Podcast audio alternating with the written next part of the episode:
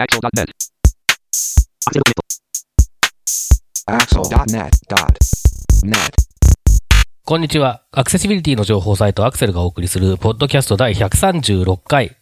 え2018年3月の21日頃配信予定号です。中根です。136度目まして、インフォアクシアの植木です。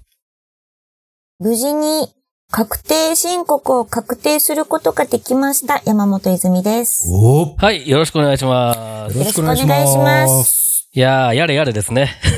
やれやれですよ。まあ、この配信の時にまだできていなかったら逆にやばいっていう。いや、もうそれはやばいですね。あのーはい。青色申告の場合は、青色申告控除が受けられなくなりますからね。そうなんですよ。ギリギリセーフでしたよ。あ、そうですか。お疲れ様でございます。いえいえ、ありがとうございます。ということで、えー、3月21日ということで、はい。お彼岸です。はあはあおー。で、お彼岸の話をするのかな？と思わせつつ、つつ？2006年3月21日にツイッターで最初のツイート、つぶやきが投稿されたそうです。ほう。ほー。そうなんですって。すごいですよね。2006年なので、12年前はい。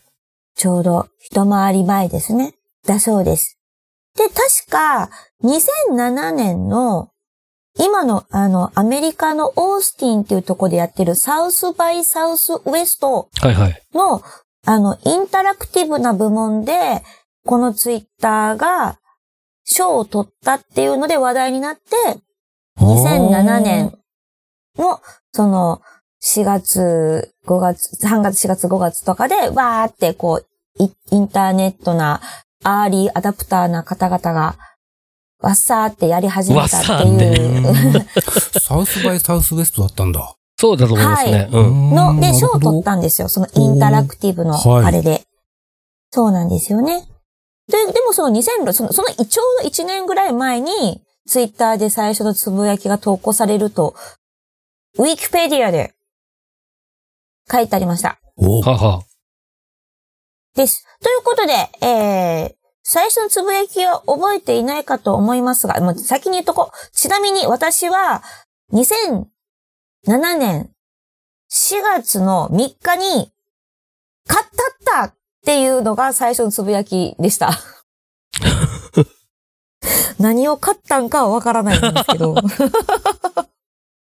うことで、中根さん、植木さん、まあ、初めて投稿したのが覚えてるか覚えてないかちょっと置いといたとしても、ツイッターでの思い出とか、思うところとか、何かありましたら、張り切って、どうぞ中根さん。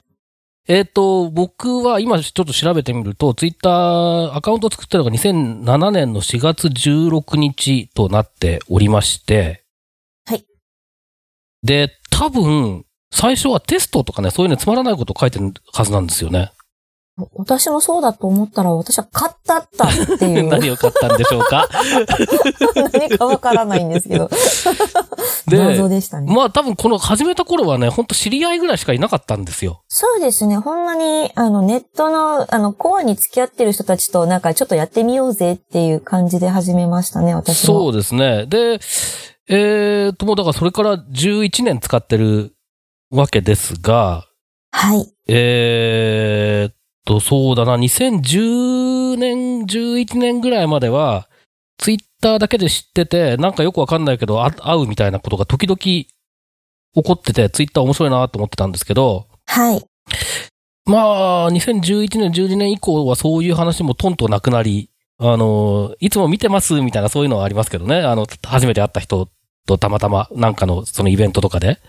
はい。ななんかちょっと、あの、なんかあの、なんか変な、あの、小さな村みたいな時代が懐かしいなっていう感じはちょっとしますけどね。まあね。はい。ありがとうございます。植木さんは、ツイッターに関していかがですか？はい。僕は、えー、2009年3月2日3時58分おに登録した模様です。おー。おーえーと、ツイッターは僕はそうですね。波がありますね。波が。かってるというか、見るときは見てるけど、見ないときは全然見ないし、つぶやくときはつぶやくけど、つぶやかないときは全くつぶやかないし。うーん、そうですね。基本的には忙しいときは、ほとんど使ってないですね。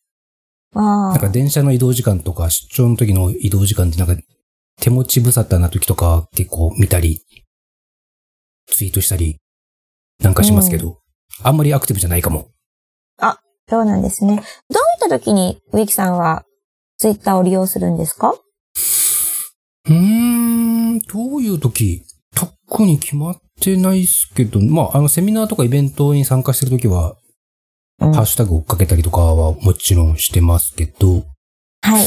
そうじゃない時は本当に特に決まったパターンはなく、うん。やる時はやる。やるやる。やらない時はやらない。っ そうですよねて。感じですね。中根さんはどういったツイッターとフェイスブックだとツイッターの方が利用頻度は高そうですよ倒的に高いですね。Facebook ほとんど見ないし、書かないし。あ、もうそうですね。ツイッターのいいところは、こう、なんでしょう。投げっぱなしができるっていうのが気が楽ですよね。なのと、あとね、やっぱり、あの、サードパーティーのクライアントが充実してるってところでしょうね。あ、そうなんですね。うん。中根さんはちなみに何を使ってるんえっ、ですか？と、オープンツインっていう、おー、知らえー、ない。Windows で、まあ、比較的、えー、よく使ってる人もいるっていう、オープンソースのツイッタークライアントですけど、そうなんですね。うん、やっぱりその、まあ、ペイ、ウェブ版で見るのはちょっと厳しいなと正直思いますね。そうなんで、何が違うんですか？え、もうだってそのツイートがリストになってるからカーソルキーをで操作して、上下、上下で操作していくだけでどんどん読み上げさせられるしう、ーん。あの、関連ツイートを追いかけたりするのも簡単だし、で、そのリストごとにタブを作って表示したりもできるし、うん。あの、全然楽ですね。もうああの、ウェブ版は使う気がしないです。なるほど。私はもう、あの、基本的にパソコンの時はツイートデックというものを使っていて、いろんな、なんか、カラムを見てるんですけど、あとは、まあでも、あの、でもウェブ版もめっちゃ使ってるんですよね。無駄に使い、なんか、使い分けるこれはないんですけど、なんかちょいちょいとどっちも使ってたりとかして。でもスマホは公式アプリです。ああ、スマホも公式とあとサードパーティーのやつも併用してるかな。そうなんですね。すごいな。12年か。と思いつつ。ということで皆さんの初めてのツイートのお便りお待ちしてます。ます。はい、えー、では本題に入っていきたいと思いますけれども、今回は3月2回目の配信ということで、えー毎月2回目の配信ではゲストの方をお迎えしています。えー、では早速、今回のゲストの方に簡単に自己紹介をお願いします。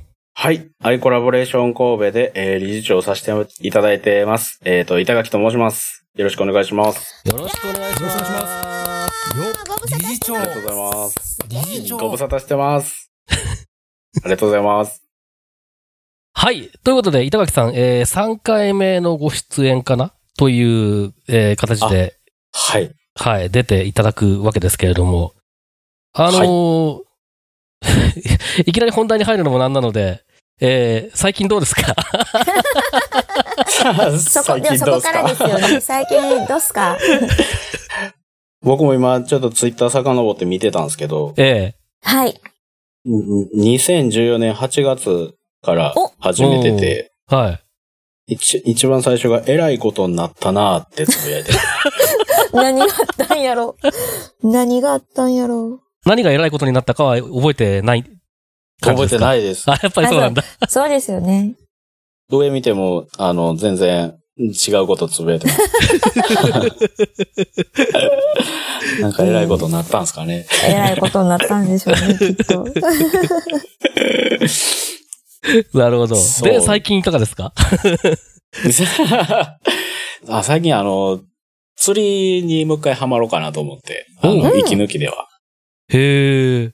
釣りっていうのは、海とか川とか、沼とか、沼池とかありますけど、沼。馬はあんまり。そうですね、海、海ですね。もう、海で、へー。会社の、会社の裏がもうすぐ海なんですよ。ああ。なるほど。で、あの、休憩、休憩がてらに投げに行ったりとか。めっちゃいい、それ。全然釣れないんですけどね。へえ。あ、そうなんですね。はい。もう、ゴミしか釣ったことないです。まあでもなんか、あれですね、仕事のと合間とかだと、なんか、ほんといい息抜きになりそうですね。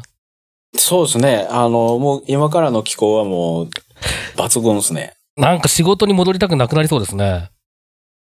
なくなりますね。そのまま帰ったりもしてます。怒られますよね、本当に。なるほど。まあ、す最近はじゃあ釣りに、また。そうですね。おーでも、け前から結構やられてたこともあったんですか？なんかね、そう、友達が行こうって言って、ほぼほぼ無理やり行ってたのが初めてなんですけど。えで、一回連れてから、なんか楽しくなって、え。ああ、いいです一人、ね。一人でも行くようになって。おーへー。それよっぽどハマってますね。ハマってます。なるほど。はい。さて、そんな、そんなっていうのもなんですけど、あ はい。そんな釣りにはまりつつある、はまり直しつつある板垣さんに、えー、まあ、ご出演いただいたのは、えー、他でもなく、えーえーまあ、ぜひ宣伝していただきたいことがあってのことなんですけれども、あの、ありがとうございます。えっ、と、確か、去年も同じぐらいのタイミングでご出演いただいたような気が、えーしますので、勘のいい方はもう、あの、ピンと来てるんじゃないかと思うんですけれども、今年もありがとうございます。イベントを開催されるという話が、もうすでに、えー結構ネット上なんかだと情報がちらほら出始めてたりするのかなと思いますけれども、えーいつどんなイベントを開催するのか、まず簡単に概要を教えていただけますか？はい。もう今年で4回目の開催になるんですけども、えっ、と、アクセシビリティの祭典という、えーイベントをさせていただいております。えっ、と、毎年日にちが、えっ、と、GAAD、グローバルアクセシビリティアウェアネスデイに、えーさせていただいております。えっ、と、イベントの名前の通り、もうアクセシビリティの祭典っていうので、もうお祭りにしたいなっていう、えー始まりがきっかけなんだったんですけども、まあ、あの、じ自治体さんとか、えー企業さんとか制作会社さんとかも、まあ、もちろん障害を持っている当事者の人間も、えーごちゃ混ぜになってお祭り騒ぎをしようというイベントになっております。はい。で、ということは今年はグローバルアクセシビリティアウェアネスデーは、あれは、えー毎年5月の、えー第3木曜日でしたっけ？はい。第3木曜日です。ということは、今年は5月の何日になるんでしょうか？17日です。おお。はい。じゃあ5月の17日はいにこう第4回が企画されているということですね。そうです。はい。じゃあ今年のなんか、えーっと、まあ、まだちょっとね、時間があるんで、決まってないところとかもあるのかもしれないですけど、どんなテーマでどんな感じになりそうですか？はい。えーっとですね。もう当初第1回目からそのテーマっていうのは、あの、掲げて、えー開催しているんですけども、えーっと、当初からずっと掲げたテーマがアクセシビリティイコールマシンリーダブルっていう、あの、キャッチコピーで、えー開催させていただいておりました。もうその名の通り、もうアクセシビリティイコールマシンリーダブルってもう、アクセシビリティが、えーっと、マシンリーダブルである。マシン、でも、あの、そう、そうですね。で、マシンリーダブルって、まあ、もうあの、皆さんもご存知だとは思うんですけども、えっ、と、デジタル大実践から、あの、引用した言葉が、えっ、と、データやコンテンツなどがデジタル化されており、機械やコンピューターで直接読み取って利用できる形式であることです。というふうに書かれているんですけども、あ、合ってますよね。いや、合ってるんじゃないでしょうか。合ってると思います、それは。さすがにそれは合ってると思います。はい。マシンリーダブルであることはもうアクセシビリティであるっていう、もうそれはあの当初からずっと僕らも言って、あの言い続けてきて、あのイベント開催に至ってるんですけども、でまあ、アクセシビリティイコール福祉っていうイメージが、あの、まあ僕は強かったなっていうのは思うんですけども、もう3年前、あの、第1回目のアクセシビリティの祭典が3年前なので、まあ、もう3年経った今、もう技術の進化とか、もうすごい目まぐるしく変わってきてると思うんですね。うん。で、まあ、アクセシビリティイコールマシンリーダブルっていうのはもう当然の時代になってきてるのかなっていうのは、あの、ちょっと感じ始めてて、はあはで、今年は、えっ、と、テーマを変えようと思って、変えようと思ってっていうか、変えますっていう、あの、話になってくるんですけども、あ。おー。まあ。変えるというか、まあ、アクセシビリティイコールマシンリーダブルはもう底辺にある状態で、うん。さらに新しいテーマが上に乗っか乗っかってくるっていうイメージだと思うんですけども、はい。で、新しくかあの考えたテーマが私たちの未来を作るアクセシビリティっていう、えーテーマにしようと思って、ああ、しようと思ってじゃなくて、しちゃいました。しちゃいました。はい。いい。なるほど。その、えっ、と、どうなんですかね？その、アクセシビリティイコールマシンリーダブルっていう話、キーワードだ、だと、やっぱりちょっとその、技術的にアクセシビリティを捉える人たちがピンとくるような、うん、イメージがある一方で、この、えっ、と、私たちの未来っていうキーワードになってくると、ちょっともう少しその、もっと広い、えー社会的な話とか、そういうこともでも、こう、ピンとくる人が増えるのかなっていう感じもちょっとしたりするんですけど、なんかそう、そういうような意図があったりするんですかね？もう、あの、おっしゃる通りで、えっ、と、まあ、アクセシビリティは世界を変える。アクセシビリティには世の中をもっと良くするパワーがあるっていうのは僕はずっと思ってるんですね。はい。で、まあ、あのー実際に、ちょっと遡る話なんですけど、僕も昔、僕もあの先天性なんですけど、はい。あの、昔から、その、福祉用具とか、ユニバーサルデザインの機器とか、そういうのをいろいろた試してきたんですけども、結局なんか、最終的に使わなくなってるんですよね。うん。で、まあ、それをなぜかと思うと、あの、やっぱ、根本使いにくいんやなっていうのは思うんですよ。はい。はい。だから、ず、続かず使わなくなっていってるんやなっていうのは思うんですよね。うん。うん。や、やっぱ使いやすかったらずっと使ってると思うんですけど、結局既存のものに、あの、い移動して、自分が使いやすい姿勢とか、うん。あの、格好とか、そういうのを模索するようになってるんですよね、やっぱり。うん。ですので、その私たちの未来を作るっていうキーワードからいくと、もう実際ないものやったらもう自分らで作ってしまえばいいんじゃないかっていうのは思うんですね。もう今この時代、もう何でも作れる時代になってると思うんですよ。もうパソコンも進みましたし、はい。そのまあホームページの作り方であったりとか、そのアクセシビリティに関連することであったりとか、もうすごく目まぐるしくもう進んでいってると思うので、うん。もう作れる、作れるツールはたくさんあるんですね。はい。で、まあ、誰かが作ったやつをつ使うんじゃなくても自分が思ったように自分が使いやすいようにっていうものを自分らで作ったらいいなるほど。のアクセシビリティっていうのでテーマを今回変えてみました。なるほど。じゃあまあ、そうするとなんていうか、アクセシビリティっていうものがあって、というか、アクセシブルなものがあって、それが未来を作っていくっていうよりは、あの、アクセシブルなものを僕たち自身が作って未来を作っていこうっていう、そういうような感覚なんですかね。ありがとうございます。あの、わかりやすく翻訳していただきました。いや、でもすごくいいいいですよね、それはね。やっぱり僕もそれは結構感じていて、やっぱりないものは自分で作るっていうのが理想なのはそうなんですけれども、それが、まあ、は10年前だと多分結構、言うのは簡単、やるのはすげえ大変みたいな話だったものが多かったと思うんですけど、最近はそうでもなくなってきたかなって感覚はちょっとありますもんね、やっぱり。あそうですね。でも、昔もその誰、誰に言ったらいいんやろっていうのは僕らもずっとあったんですよ。はいはい。そういう使いにくいものがあって、誰に言ったらどう改良してくれんのやろっていうのがあったから結局塞ぎ込んでしまってる、あの当事者の人が多かったと思うんですよ。うんうん。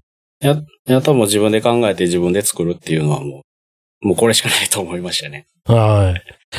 いや、そこはすごく共感するところですけれどもね。あのはい。まあ、そういうふうにテーマを変えるっていうか、まあ、テーマを変えるっていうよりはどっちかっていうと、さっきもおっしゃってましたけど、拡張するというか、えーそういう方向はいということですけども、多分それは過去3回の、まあ、開催された、えーイベントの様子だったりとか、まあ、参加者からの声だったりとか、そういったものを受けてのことっていうのもあるんじゃないかという気がするんですが、あのーまあ、ちょっと、僕もそうなんですけれども、実際に、えー過去のイベントに行ったことがない人も聞いてると思うので、例えば去年がどんな感じだったのか、どれぐらいの規模だったのかみたいなのちょっと紹介していただけますか？はい。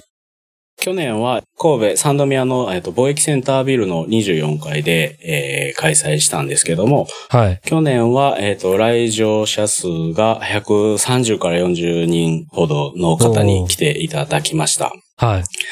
で、去年は本当にあの、福祉かける機能拡張っていうあのテーマを掲,、掲げてやっていたんですけども、まあ、セッションの方はあの、アクセシビリティに関連する方たちにしゃあの、ご登壇いただいたり、で、展示の方は、あの、一番大目玉だった展示の企業さんが、あの、サイバーダインさんはい。あのー介護系のロボットとかの、やってるとこですよね。そうです、そうです。はい。は、春っていう。やっぱもうあれこそ機能拡張やなっていうのはすごい思うんですよね。うんうんうん。自分でつけても歩きにくい人は歩きやすくなるし、介護する人間がそれをつけて解除するのにも助かるっていう。すごい本当に拡張されたものになってるんだなっていうのは思ってても、あの、友達のつながりで、あの、声かけたら心よく OK っていうふうに言ってくれたんで、すごいあれは去年の大目玉やったなっていうのは思いますね。ああ。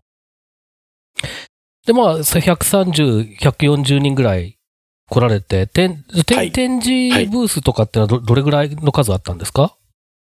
展示ブースは、えー9つ、えー、9、9社の方に、あの、展示いただきます。あ、9社といってもそのうちの3つがうちなんですけど。なるほど。えっと、他にはですね、えっ、と、視線入力装置あ、の、はいはい。クレアクトさんのトビーっていうものを、はい。あの、ALS の方とかがよく使われてるんですけども、視線だけで、あの、文字入力したりとか、会話したりとか、そういうことができる、えートビーというきはいき機械があるんです。はい。最近、植木さんが詳しくなってるやつですね、それはね。任せてちょあ、そうなんですか。そうなんです。あの、この前のアクセルミートアップでイベントで、あの、はい。デモをしたりとか、みんなで試したりとかしました。ええそうなんですか。はい。難しいですよね、あれ。いや植木、さんいかがですか？俺はサングラス越しでも操れるぜ。あ、やってすげた。やえ。ってた。すげえ。意外と簡単だよ。よ。え えマジですか？僕、ラガンでもポロポロしてましたよ、視線が。そんなに僕だって、実際に使ったのって、事前は本当に3分ぐらい、2、3分ぐらいしかいじってなかなくて、ミートアップの本番、はいサングラスかけて臨んで、できたもんね。マジっすか？すごいですね。すごい。サングラスかけてっていうのはまたミソっすね。そう、サングラスをかけても視線を追跡してもらえるかっていう、半分実験で。まあ、あの、文字入力とかもちろんやったことないので、簡単なゲームをちょっとちょちょっとやってみただけなんだけどね。はいはいはい。いや、もう僕、風船割りゲームもめちゃめちゃプルプルしてましたよ。ほう。でもあのデバイスはかなりやっぱりインパクトがありますよね。なんかすぐすびっくりしますよね、やっぱりね。うん、うん、うん。この間、あの、島根の方に、あの、えー、視線、じな、え、重度障害者視線入力シンポジウムっていうのに参加してはいはい、あります。たんですけど。11月の初めぐらいのやつですね。あ、そうです、そうです。あの、はい連休の時でしたかね。はい。あの時にちょっとご挨拶させていただいた、あの、広島に住んでる、あの、ALS の方なんですけど、普通に会話できてたんですよね、僕と。すごい。僕は口、口で、僕は口で喋って、そのはい車椅子の前にタッチ、タッチパッドを置いてて、それにあのトビーがついてて、もう普通に、あの、喋る、喋る速さとまではいかないんですけど、もう普通に会話ができてたんで、僕そういう方と初めて、あのー接触ささせてもらったんで、すごい驚きで、へー。いやー、そっか。それはでも本当に当事者ユーザーが、えっ、と、日常的に使ってるところっていうのはさらにインパクトが ありそうですね。すごい、すごいですね。もう生活ですもんね、彼からうすると。ん。うん。なるほど。私が入手した情報によりますと、今年はなんかそういう視線操作のセッションもあるとかないとか。なんですって？あらあら。あらあら。上手につなげていただいてありがとうございます。そうなんですよ。今年はセッションで、その当事者の方と開発者の方と一緒に登壇していただこうかなと思って。で、まあ作る観点からしても、その僕はこうして使ってる、でもこういうところが困ってる。で、開発者の方に、じゃあここはこういうふうに改良を考えているとか、なんかそういう、あのー掛け合い、やりとりが、あの、聞けたら、やっぱり使ってる人間も、その知らなかった人間も、あの、開発してる人間も楽しいんじゃないかなっていうのはすごい思ったんで、うん。そういうセッションを今回は、えっ、と、3枠用意させていただいております。おー。これセッションはじゃあもうあれですかね、朝から晩まで、えー、まあ去年もそうだったと思いますけど、はい朝から晩までずっと何かしら、あの、やってるって感じなんですかね。はい。えっ、と、9時半から、えー僕がちょろっと喋らせてもらって、最後、閉会の挨拶が18時25分ぐらいになります。9時半から始まって、じゃあ18時。え、かなり長いですよ。長いよ。朝早いしね。長い朝9時間。だからね。なるほど。じゃあ、それで、まあさっき、あのーそういう、なんていうんですか、えっ、と、当事者も交えたセッションが3枠っていうことおで、まあそのうちの一つが視線入力っていう話だと思うんですけれども、はい。あの、今決まってるってお話しいただける範囲でもちろん構わないんですけど、他にどんなことが予定されてますか？あとはですね、えーっと、まあ、最近なんですかね、その、今、皆さんよく、よく使われてるようなあの AI スピーカはい。ーの、えっと、まだそういう話の内容とかは全然考えてないんですけど、その AI スピーカーのアクセシビリティ利用っていうセッションを、ちょっと、あのーしようかなと思ってまして。はあ、はあはで、まあ、えっ、と、まあ、僕らからしても多分音声で生活できたら超便利だと思うんですよね。あ、うん。で、まあ、それ、まあ、実例というか、まあ、あの、うちも、ドットとエコーとプラスと3つ買ったんですけど。なんか一気に招待メール返ってきて、なかなか来なかったのね。あ、もうじゃあポチポチポチとしてしまって3つはあるんですけど。まあそれを使って、その生活にどう役立つか、アクセシビリティ利用っていうのがあるのかどうかとか、うん。あと、あの、全盲の方にも、その、全盲の方に渡してるのは Google ホームなんですけど、はい。Google ホームでちょっと使ってもらって、便利なのかとか、どういうところが大変だったとか、そういう話を交えて、うん。そういう、あの、一枠セッションできたらいいなと思って、えー用意しております。ああ。それ多分なかなか面白くて、あの、まあ、全盲、まあ僕も Google ホーム、えっ、と、使ってますが、えっ、と、全盲は、はい。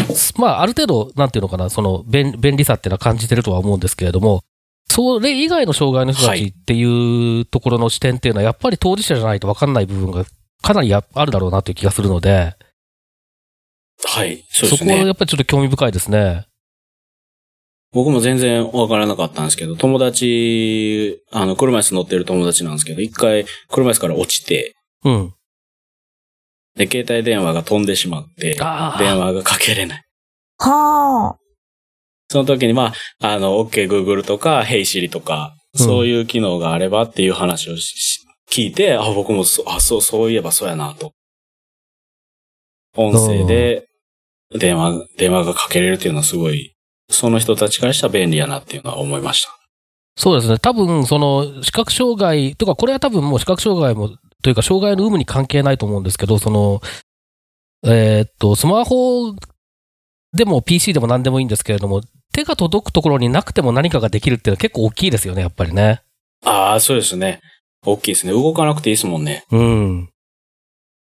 でまあ別にその動ける人は別に関係ないかもしれないけど、動くのが、動くことがハードルになってしまう人にとっては、そそれはすすごい大きなことですよね。大きなことだと思います。いちいち、い、あ、行けない人ですもんね。そこ、うんその場に行けない人。そうそうそうそう、そうですよね。なるほど。じゃあまあそういうのも、そう、その、えっ、と、スマートスピーカー関係も、じゃあ当事者を交えて、えー話が聞けるということなんですね。そうですね。あと展示も、あの、今、作、作ってるんですけども、ええあの、AI スピーカーで、まあ、ロボットが動くとか、なんかそういうのを作れたらいいなっていうので、あの、ちょっとけ、えー研究って言ったら大げさかもしれないですけど、あの、つく、ゴニョゴニョ作り始めたりもします。なるほど。私が入手した情報によりますと、今年は 聴覚障害をテーマにしたセッションもあるみたいですよ。何ですって？ありがとうございます。個人的には手話教室がとっても楽しみ。そうなんですよ。あの、先ほど、あの、お話しさせていただいた、その、当事者をを交えた午前中の3枠の、えっ、と、1枠で、その聴覚障害の方をお招きして、ちょっとね、こちらも、あの、どのような内容になるかっていうのはまだ決まってないんですけども、その来ていただく方は、えっ、と、もう OK いただいているので、なるほど。じゃあそこは、まあ、じゃあ聴覚障害について、えー、注目して、いろいろと当事者の話も交えて聞けるという感じなんですかね？そうですね。はい。ああ、いいですね。あと、そうですね、その間にミニ手話教室、ミニ手話講座ははっていうのを、えっ、と、5、5分ぐらい、あのー設けて、まあ、3つぐらい、あのー覚えやすいような、わかりやすいような、どこでも使えるような手話を、ちょっと講座、あのー講義してもらおうかなと思って、それもお願いしております。ああ。なんか多分その、えっ、と、なんていうんですかね、手話とかってみんな存在は知ってるし、えーなんとなく分かった気になってるし、えっ、と、一つ二つ、はいえージェスチャーを知ってる人もいるかもしれないけれども、実際にちょっと、あの、教えられてやってみるっていうことによって、すごく距離感が縮まるだろうから、随分捉え方が変わるかもしれないですね、そういう取り組みがあると。そうなんですよね。その、知ってる知ってるっていうだけの一歩先っていうか、うん。実際に、実際に見るとやっぱり、あの、親近感も湧きますし、あ、覚えようかなって、ちらっとは思ってもらえるとは思うんで。うん。ですので、これは結構、あの、楽しみって言言っていただいている方も、ちらほらと、いらっし、いや、あの、いてくれたりします。ああ。という、まあ、えーと、今、まあ、ということで、当事者を交えて、えー進行される予定の3枠について、えーご紹介いただきましたけど、えっ、と、他にもなんかもうすでに決まってるものとかありますか？私が入手した情報によりますと、今年もトークバトル60分一本勝負があるらしいですよ。何ですって？しかも、禁断の対決らしいです。え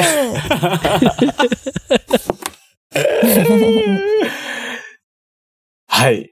あの、去年も、あの、まあ、プロレス、トーク、トークバトルのプロレスを、あの、させていただいて、あの、レフェリー、あの、井原さん、リンゴアナ、植木さんで、あの、木梨さんと坂本さんに、あの、戦ってもらったんですけども、今年も結構あの、去年のアンケートでもそのプロレスが、あの、好評やったんですよね。ですので、今年もあの、何かしたいなと思って、目玉である禁断の対決が、あの、えーえー夕方から見れます。あと、私が入手した情報によりますと、各セッションだけじゃなく、参加者との一体感を出すために、ライトニングトークがたくさんあるらしいですよ。何ですって？はい、ありがとうございます。えっと、そうですね、ライトニングトーク、まあ私たちの未来を作るっていう、あの観点からもありまして、えっ、と、例えばですね、私とアクセシビリティとか、うん。私のアクセシビリティとか、えー、アクセシビリティな私とか、うん。まあそういう考えとか、あの、もやもやした思いとかを抱えている方たちが多分、いっぱいいらっしゃると思うんですよね。その、うん自分がアクセシビリティに対してどう思ってるとか、どうしたいとか、どうなったらいいとか、多分そういううことを思っている方はいっぱいいらっしゃると思うので、まあ、ぶちまけてもらおうと思って、あの、ライトニングトーク LT を、あの、たくさん、あの、募集しました。たくさん募集しました。募集してたくさんいただいて、ちょっとこれ申し訳ないんですけど、その本編の方が結構埋まっちゃってきてるんですね。ほう。ですので、その懇親会も、あの、あ、そうそう、大事なこと言うの忘れてました。今年、あの、会場、会場も変更になったっていうのを忘れておりました。ほうほう。今年は、ポートアイランドの島の中なんですけども、そのポートライナーで中ふ頭っていう駅で降りても目の前があの会場なんですけども、その G ベックホールっていう会場になってます。ほう。で、そこでセッション展示も、えーして、懇親会もあの移動なしでそこでできるようにあのさせていただいてますので。で、懇親会もあの液晶をパソコンつなげれるようにあの用意させていただくので、あの、本編の枠で時間を取れなかった方たちは、その、懇親会の方で、あの、思いをぶちまけてもらおうかなと思っております。なるほど。はい。じゃあそうするとまあ、懇親会の方がね、あれですね、酒が入ってより思いをぶちまける人もいるかもしれないし、いいかもしれないですね。そうですね。あの、はい。ガチャガチャしてても、僕僕やったら聞くやろなっていうのは 思います。私が入手した情報によりますと、公式ウェブサイトがリニューアルされるらしいですよ。なんですって？ありがとうございます。はい。あの、公式ウェブサイトは、えっ、と、まだちょっと公開はできてないんですけど、あの、今年は、あの、京都の時代工房の、えー柴田さんにお願いさせていただいて、今、あの、作っていただいてます。でも、あの、近々、あの、公開できるかなっていうのは思ってます。プラス、今回、その、アクセシビリティの祭典のイメージビデオを作っていただくようにお願いしたんですね。ほう。なんですって？それは聞いてないなぁ。すいません。いや、これはね、本当にね、あの見ていただきたいぐらい、もう僕らももう何回も見て何回も感動しているぐらい、もう素晴らしい映像になってまして、もう本当にアクセシビリティの祭典にぴったりの動画に仕上げていただいててですね、これは、あの、ウェブサイトで、あの、公開載せようと思っておりますので、その時に、あの、楽しみにしていただいていただければいいかなと思っております。もちろん、あの、WA 準拠というのは当然のことながら 作っていただいてます。もう本当にもう何、何回も見ました。あの、カセットテープやったらもう擦り切れるぐらい見てるかもしれないんですけど。もう、すごいそれぐらい、すごいクオリティの高さで、内容も、あの、技術もすごいなと思って、あの、本当に楽しみにしておいていただければと思います。なるほど。いや、なんか盛りだくさんですね。相変わらずと言そうなんえですよか。いや、もう本当にあの、皆さんあってのイベントだと思いますので。あのー、まあ、個人的な感想ですけれども、あのー、アクセシビリティのイベントって言ったときに、やっぱりウェブの話が中心になるものがすごく多い印象がある中で、まあ、今年に限らず、去年、一昨年とかもそうなんですけど、アクセシビリティの祭典に関しては、本当に、あの、アクセシビリティ全般を取り上げようっていう意思というか、意図というかがすごくはっきりしていて、そこはやっぱりいいなと思いますね。ありがとうございます。もっとそういうのが増えてくれるといいなと思うんですけどね。そうですね。神戸だけでなく、でまあでもあの、GAD のサイトにもあの、リンクさ、リンクしてもらっているので、もう神戸はもう、任せてくださいって言えるぐらいにね、あの、うん慣れたらいいなと思ってますんで。そうですね。まあ、あの、僕は毎年行きたいなってずっと言いながら結局行けずじまいっていうのが続いてますので、今年も行きたいなとはとりあえず言っておきますが、あの、行けるといいなとは思いますけどね。はい。で、まあ、これ、あの、実際に、まあ、もう詳しい情報、より詳しい情報は、それこそウェブサイト公開されてからっていうことになるとは、かとは思いますけれども、あの、えーはい参加したい人、見に行きたい人っていうのは、なんか申し込みが必要だったりとか、えーそういったことはありますか？はい。あのーすいません。ちょっと、あの、遅れてるんですけども、あの、参加申し込みフォームを作ろうかなと思っております。っていうか、作って、あの、そちらで、えっ、と、登録していただいて、まあ、あの、長いイベントになってますので、その、このセッションは聞きたい、このセッションは聞きたくないっていうのがあると思うんでね。うん。あの、セッションごとに、あの、参加申し込みフォームが、あの、登録できるように作る予定ではあるので、なるほど。えウェブサイト公開と同時に、えー公開できればいいかなと思っております。じゃあまあ、興味がある人は、セッションの詳細を見つつ、見たいものにはちゃんと申し込んで、えー行きましょうとそうですねいう感じですね。そ、そうです。はい。えーっと、えー、植木さんが入手している他の情報はもうなくなりましたか？私が入手した情報によりますと、おや？今年からは地元関西の人たちでもっともっと盛り上げていこうということで、当日会場のスタッフとしてお手伝いいただける方を大々的に募集するらしいですよ。なんですって？なんですって？もうね、去年とかね、参加者本当に増えてね、スタッフ全然足りないの。なるほど。なので、えー、今年はありがとうございます。地元の関西の人たち、ぜひ、会場スタッフとして、お手伝いお願いしますお願いしますお願いします。もうね、本当にあの、今植木さんおっしゃってくれたように、もう、想像もしてないぐらい、あの、してなかったぐらい人来ていただけるようになったので、本当にあの、手が足りなくて、もう、あの、去年ももう植木さんにもずっと手伝ってもらってたんですけど、本当にもう手が足りない状態になってきておりまして。で、まあ、はいあのー現場監督とかもいると思うんですけど、その人間をお手伝いいただけるような、まあ、えっ、と、別に、あの、年齢とか、あの、そういうのは全然設けてないんで、まあ、若い子であったり、えっ、と、興味がある人であったり、まあ、そういう方たちに、えっ、と、いろいろお願いできればなと思って、えっ、と、スタッフ募集もそうですね、公開していきます。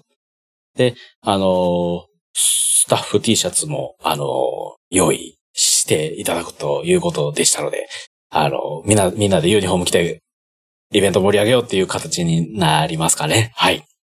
あー結構その参加される方っていうのは、あの、もちろんその、えーっと、それこそ、えー一般の技術に興味があるっていうような人も多いとは思うんですけど、障害当事者の方も多かったりするんですか？えっ、と、ちょっと多いっていう数ではないんですけども、去年、去年は、えっ、と、一人だったんですけど、一昨年が5人、えー、よ4人5人、車椅子当事者が来ていただいて、はい。で、去年は、あの、聴覚障害の方も、えー、2、3人来ていただいた形になってますね。で、なるほど。えー、視覚障害の方も、まあ、2、3人でしたかね。うん。来ていただいて、やっぱ当事者に対してのそのちょっとああアプローチというかアピールっていうのが、あの、まだまだ足りてないかなって思うんですけど。なるほど。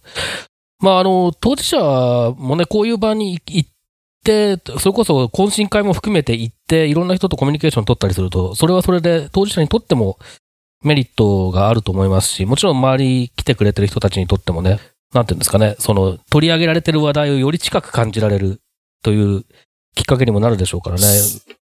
そうなんですよね。当事者にはね、僕結構言うてるんですけどね、なんかやっぱ、あの、まあ塞ぎ込むじゃないけど、まあ興味ないしとかいうのもあったりとかで、なかなか、あの、ケツが重たいのが、まあ現状なんですけどね。まあ、あの、引っ張っていけるやつは引っ張っていこうかなっていうのは思ってるんですけど、まあそういう、はい。それでね、あの、芋づる式に、ああれ面白かったでって言うて、あの、広まってくれたらいいんですけどね。そうですね。まあ、あの、当事者、せっかくその当事者が登壇するっていうね、ことも結構積極的にやられてるから、あの、聴衆の中にもそういう人が増えるといいですよね。私が入手した情報によりますと、神戸といえばやはり、地元神戸市のウェブサイト、数年前に思い切ったリニューアルで話題になりました。どうやら今年も、神戸市のウェブサイトのセッションがあるらしいですよ。なんですって？なですって。はい。あの、ありがとうございます。えっ、と、まあ、去年、一昨年もう、神戸市さんにはもうずっとご登壇いただいておりまして、まあ、あの、結構話題をさらっていかれた、あの、大幅リニューアルの、えっ、と、まあ、裏話っていうことで去年、あの、お話いただいたんですけども、まあ、その大きなリニューアルをした、その次の課題、次の取り組みっていう話を、えっ、と、神戸市さんと、えっ、と、まあ、制作会社さん、神戸市ホームページを作られた制作会社さんの方と、えー、していただこうかなと思っております。で、もちろんあの、ファシリテーターは、あの、ドクターです。清家さんです。です。なるほど。はい。それもまた面白そうですね。はい。私が入手した情報によりますと、これ以上の詳しい情報は公式ウェブサイトを見てねっていうことらしいですよ。見てね見てね。はい。あの、もう全勢力を挙げて、あの、ウェブサイト、あの、公開に向けて、あの、詰めていきたいと思っておりますので、えー、続きはウェブでっていう感じですかね。はい。えー、ということで、まあ、えー、グローバルアクセシビリティアウェアネスデーが、あまあ、世界、世界中で開催っつうわけでもないですけれども、あの、そういうふうに決め、決めていろんな人たちがその日に合わせていろんなイベントをやろうという、えー、毎年5月の第3木曜日、今年は5月の17日に、今年も神戸で開催されるアクセシビリティの祭典、第4回のアクセシビリティの祭典についていろいろとお話を伺ってきましたけれども、えーっと、板垣さん言い忘れたこととか何かありますか？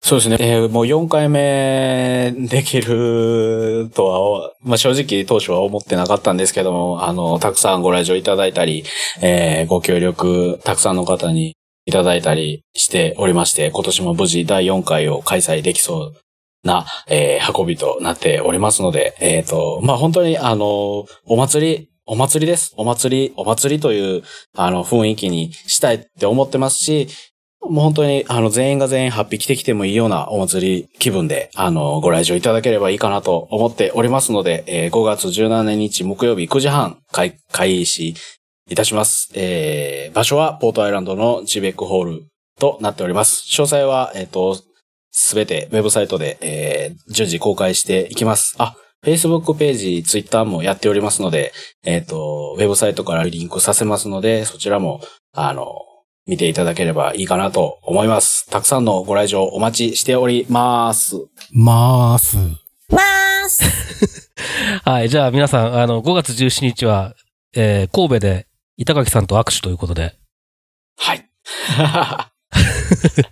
はい。えー、ということで今回は、あーアイコラボレーション神戸の板垣弘明さん、えー、ゲストでご出演いただきました。どうもありがとうございました。ありがとうございました。ありがとうございました。楽しかったです。イェイありがとうございます。